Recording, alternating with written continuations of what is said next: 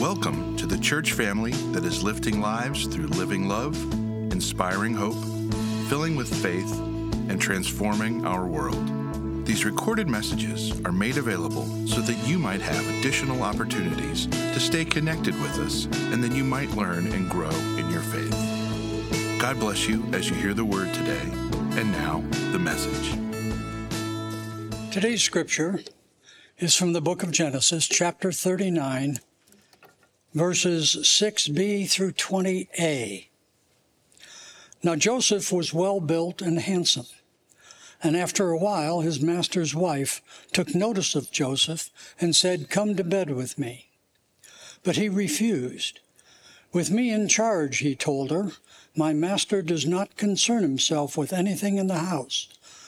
Everything he owns, he has entrusted to my care.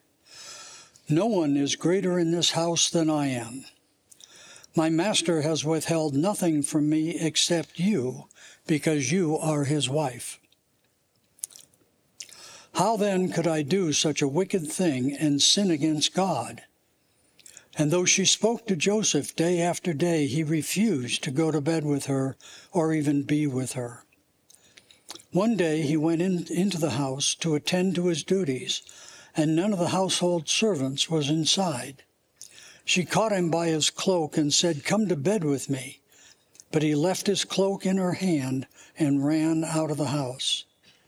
When she saw that he had left his cloak in her hand and had run out of the house, she called her household servants. Look, she said to them, this Hebrew has been brought to us to make sport of us. He came in here to sleep with me, but I screamed. When he heard me scream for help, he left his cloak beside me and ran out of the house. She kept his cloak beside her until his master came home. Then she told him this story. That Hebrew slave you brought us came to, to, me to make sport of me. But as soon as I screamed for help, he left his cloak beside me and ran out of the house. When his master heard the story his wife told him, saying, This is how your slave treated me, he burned with anger. Joseph's master took him and put him in prison, the place where the king's prisoners were confined. May the Lord bless the reading and the hearing of his word. Before I begin, I just want to say a quick word of thanks. Um, last week, uh, after Sunday, I was given a big packet of cards uh, that members of the church had written words of encouragement and uh, affirmation. And, and I really don't know how the word went out because I wasn't just me, as all the pastors received this, this wonderful packet of cards. And I thought, there wasn't a church announcement about it. I hadn't made it. So I'm not sure how the word got out, but I wanted to thank you for uh, your words. There are so many of you who wrote notes of encouragement to us. And, you know, I feel blessed. We all feel blessed as pastors to serve such, such a great and wonderful church. So I just wanted to say that very quickly. Um, and I today we're talking about Joseph, and as we all know, Joseph was a dreamer.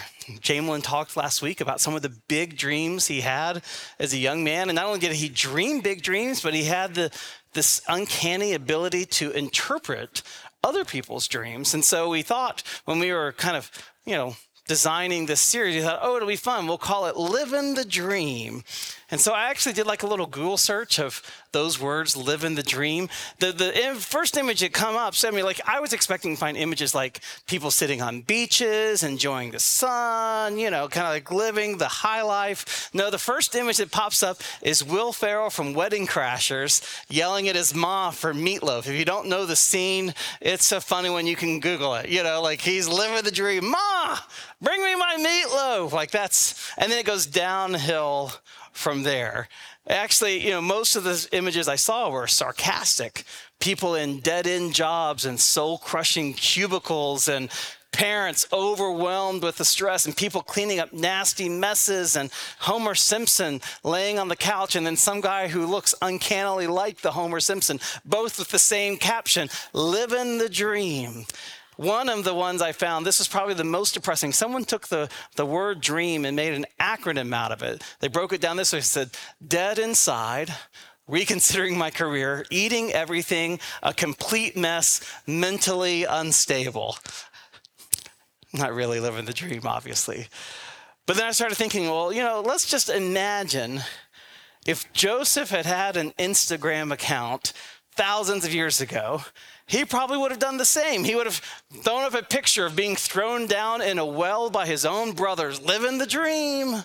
Or maybe when he got captured and sexually entrapped by one had complete and total control and power over him, living the dream, or maybe when he was thrown into prison, even though he had done nothing wrong, living the dream.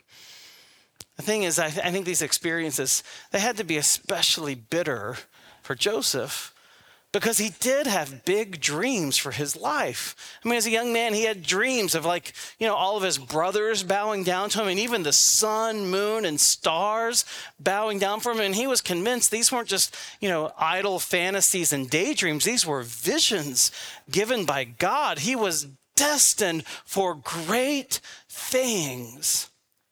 And so you can imagine as he sat languishing in a prison cell in Egypt for years on end, how he must have thought back on those dreams with such bitterness and regret.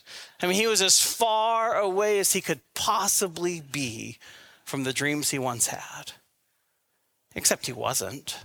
We know that. Joseph didn't know that, but we know that. That actually Joseph was in the exact place he needed to be in that prison cell in order to get connected to the right people who would one day connect him with Pharaoh, who in some way his dreams were going to come true in ways that he never could have imagined. But in this moment in his story, he can't yet see it. And yet we know, we believe, you know, looking back on it, that God was working even in the dark periods of his life in order to prepare him for the dream he'd once had. Now, I think all of us to some degree can relate in this way to Joseph. We can relate to the fact that sometimes we all have big dreams for what life is going to turn out to be, images of, of, of what it's going to be like or, or what it's going to feel like when we arrive someday. And then sometimes the reality does not match up to the dream. Let's take parenting, for instance. Like parenting, there are moments all the time where I'm like, this is living the dream while, you know, like no one ever tells you that, you know, how thankless sometimes the job can be, right? Or sometimes, you know, we become caregivers for our parents. And as much as we love our parents, there are moments where you find yourself doing tasks that you never would have imagined you do. This is the dream. Or sometimes we get our dream job, except we discover that our dream job really isn't that much of a dream, that we have a demanding boss or we have needy clients who make our lives miserable. Is that living the dream? Or financially, we on the surface it looks like you know everything's the dream, like we have the perfect home and everything, but money is going out faster than it's coming in, and we don't know how we're going to make ends meet.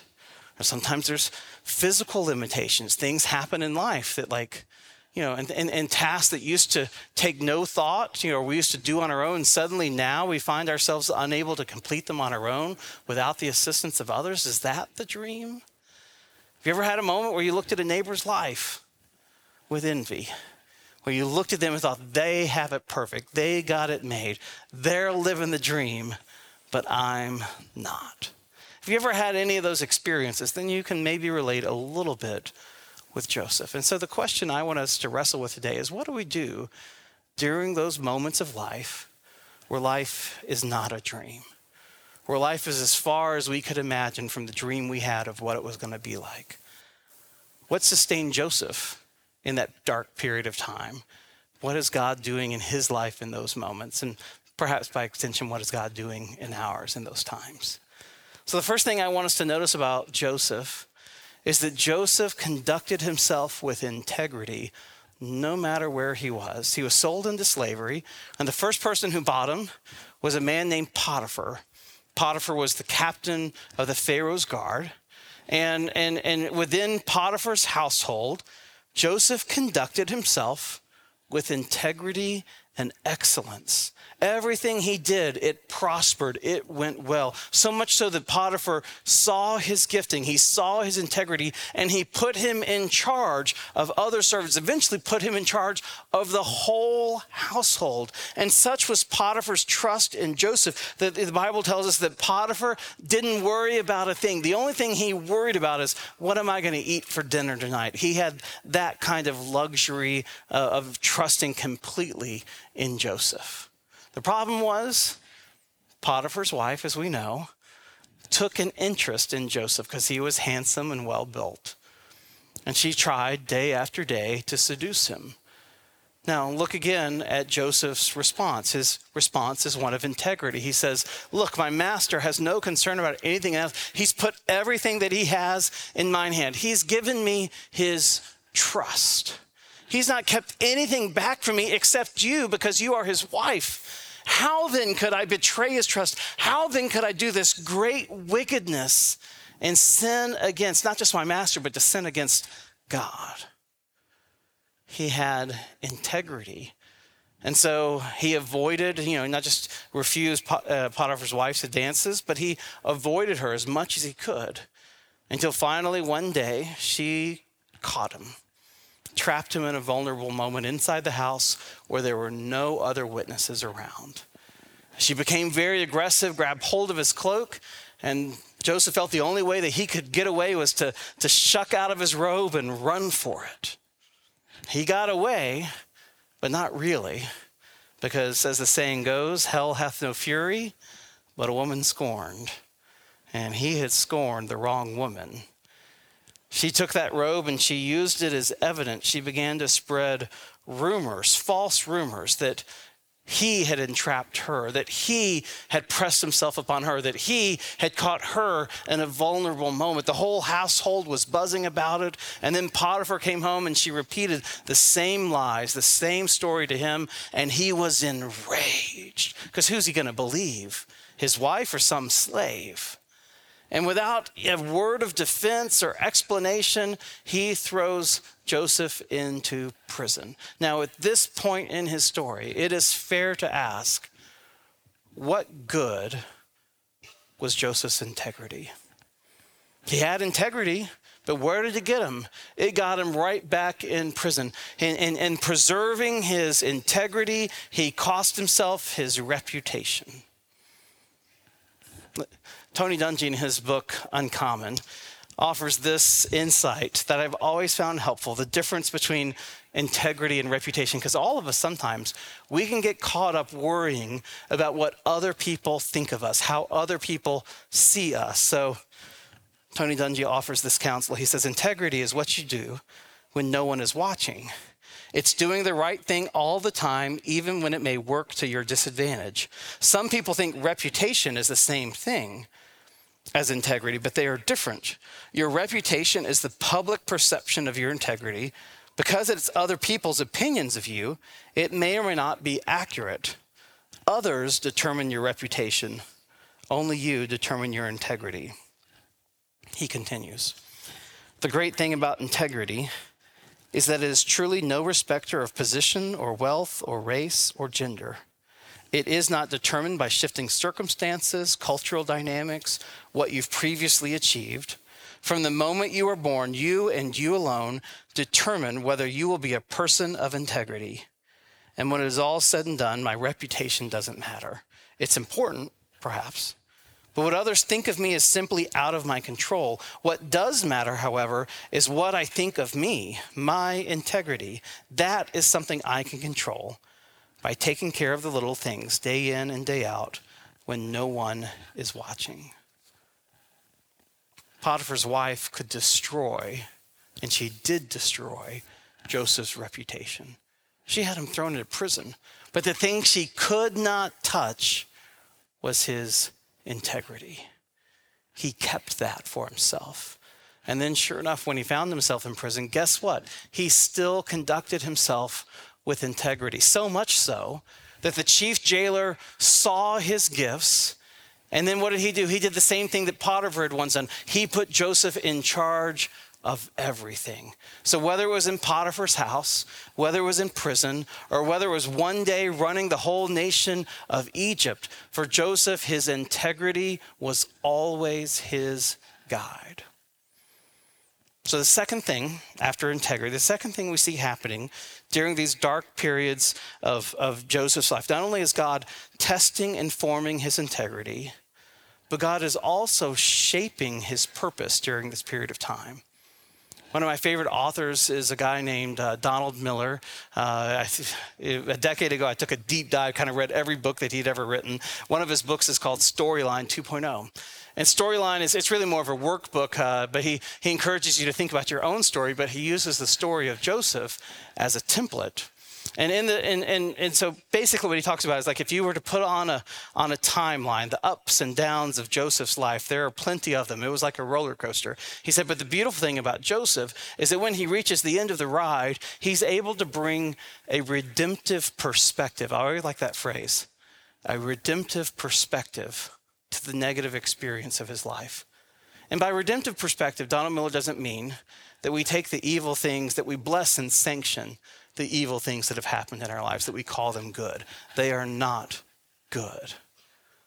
But at the same time, we can recognize that even in the lower moments of our lives, even in the things that are not good, God can bring good out of it.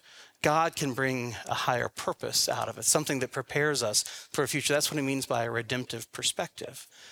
And as he's talking about this redemptive perspective, Donald Miller quotes Viktor Frankl, author of Man's Search for Meaning.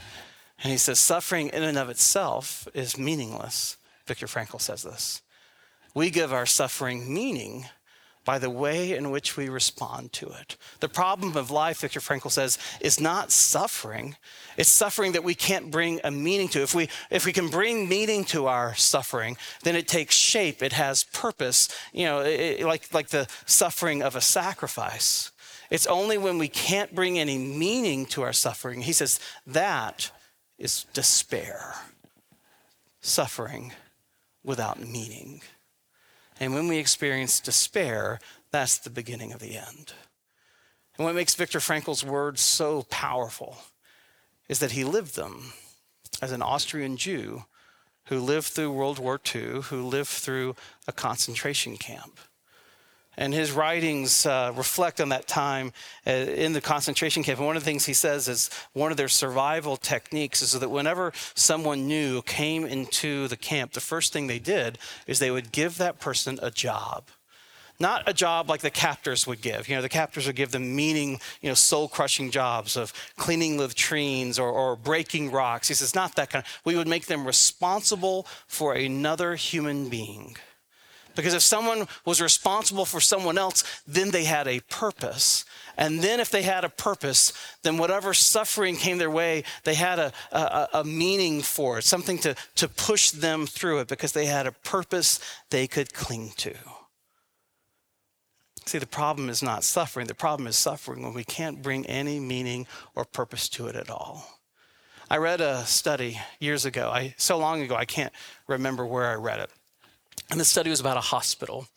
And this hospital was, um, or the study was do, the hospital was doing the study. They were surveying their workers and they were trying to figure out, like they were trying to get a sense of morale. Like what were the, especially they were trying to seek like what are the roles, what are the jobs within the hospital where there's really low morale and what can we do about it? And they found one woman who, you know, in the course of their surveys, who, who stood out as an anomaly. She was an outlier. She was different from those who were doing the same job she was. So the job that she had was cleaning surgical instruments which is a mission critical job, right?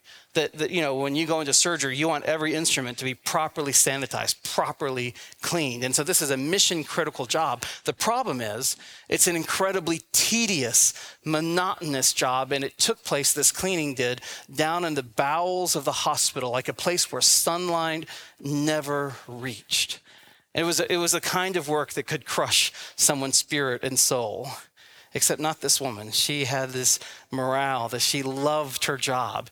And so the hospital wanted to understand like what set her apart from, from her peers. And she just explained, I don't know. I just, I begin every day with prayer.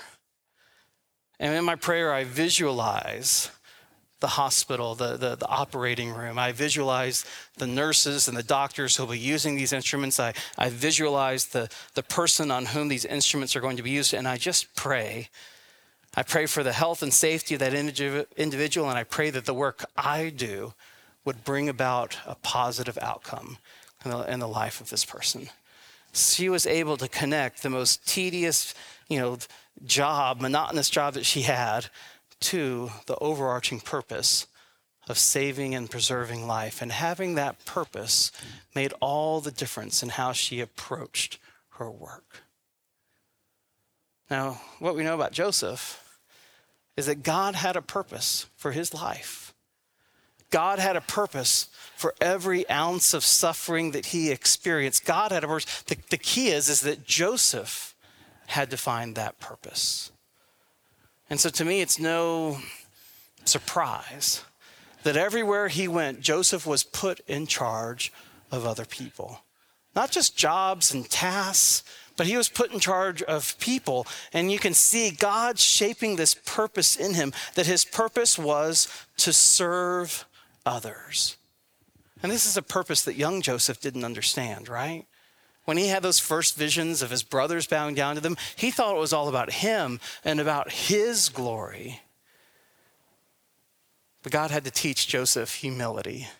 And he taught him humility in Potiphar's household, in slavery, and imprisonment.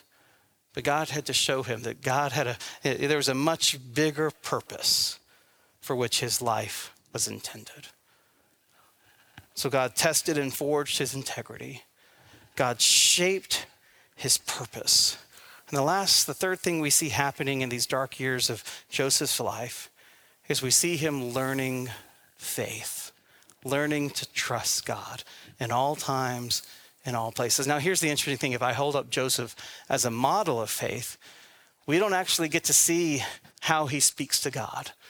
You know, compared to many of the other great, you know, faith heroes of the faith we never get to see a prayer of his. We never get to hear like does he pray for strength and deliverance? No prayer of thanksgiving not even a, a lament of like why god have you put me here? We, we never get a sense of his inner dialogue with god.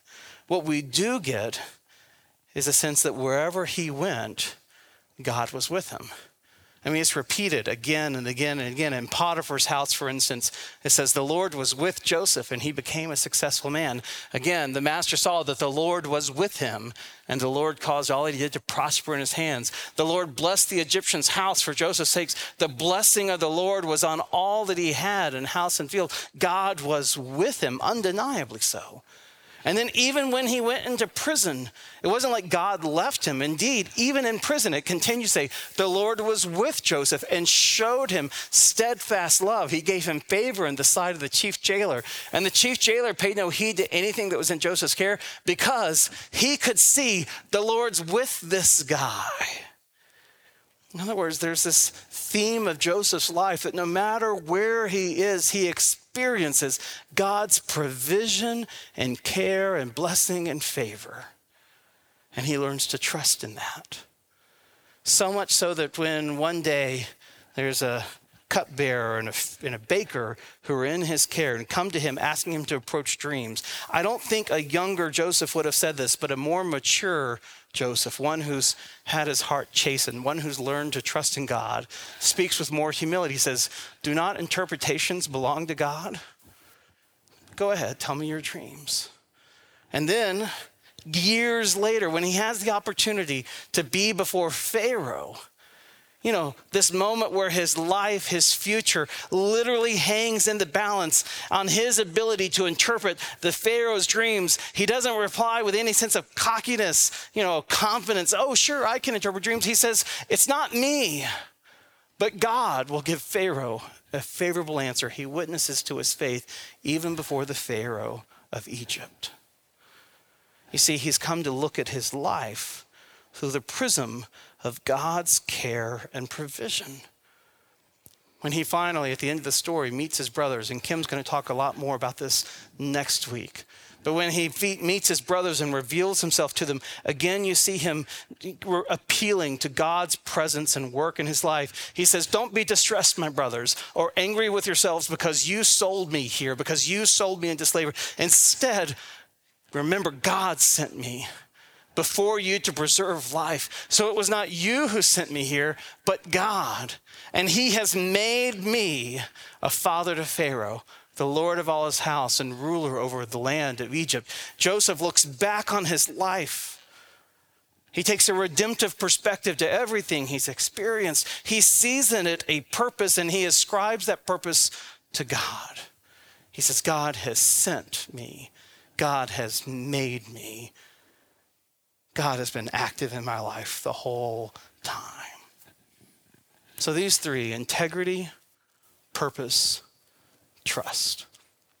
They weren't just how Joseph got through the difficult season of his life, it was actually what that difficult season shaped and formed inside of Joseph.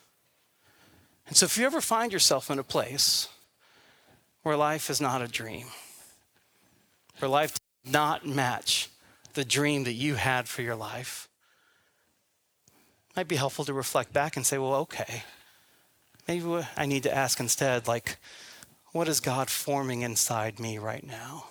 How is God testing and shaping my integrity? How is God shaping my purpose? How is God teaching me faith, teaching me to trust and rely on Him instead of worrying about whatever's been taken away or given to you?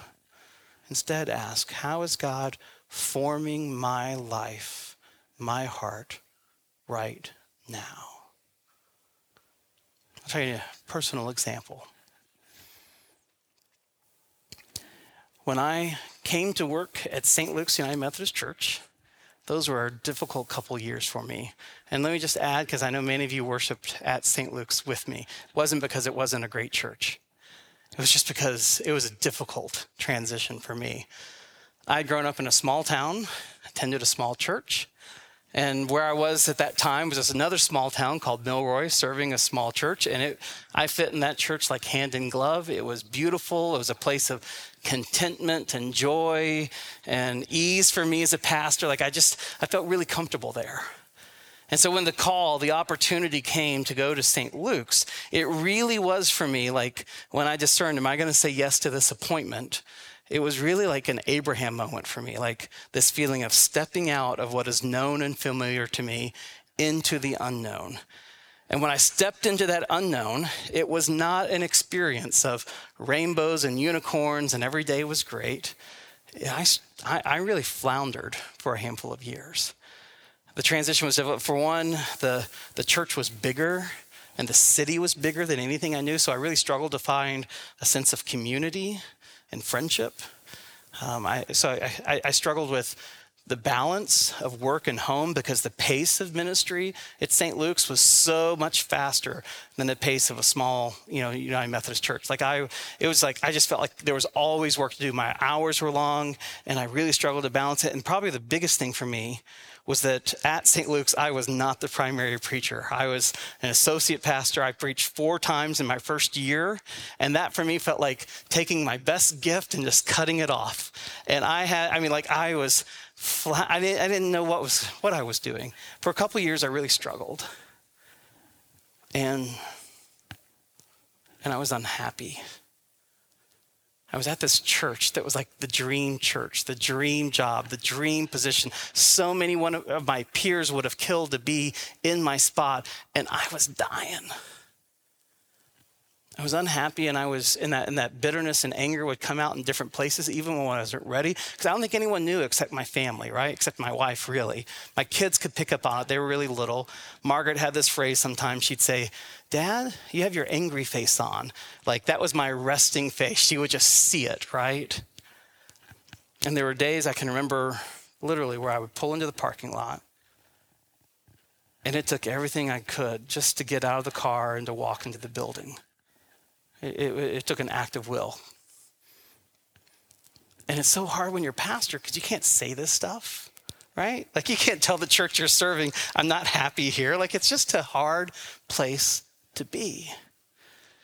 And when I look back on that time now, I can see God was working. There was never not a moment where God was working.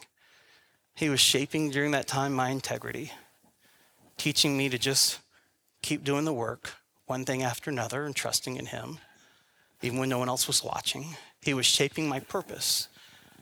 It was a huge gift, actually, to not preach for a number of years because it gave me a bigger picture of what the role of a pastor is and, and what the role of the church is and how I fit into the big picture. He was shaping my faith. I, I learned to trust God in new ways, uh, all during that stretch. And I'm convinced that all those experiences, not just the bad, but all the good too at St. Luke's, but all of it was shaping me into the person and the pastor that I am today so that I could effectively lead this church and so that God might lead from here into whatever else might be in my horizon in the future. But my point is, my point is this, is that I think this is what living the dream is like. It's not always reaching our dreams or at least not in the way we think we're going to reach them. It's not always, you know, the high life and relaxing and kicking back and enjoying every second of the ride. No, sometimes it's a grind. And sometimes it's trusting in the midst of a difficult time that God is still with me, that God is still shaping my purpose, God is still building my integrity, God is still teaching me to trust. And sometimes that's what it looks like to live the dream so that we can live into the bigger dream that God has for each and every one of our lives. Will you join me in a word of prayer?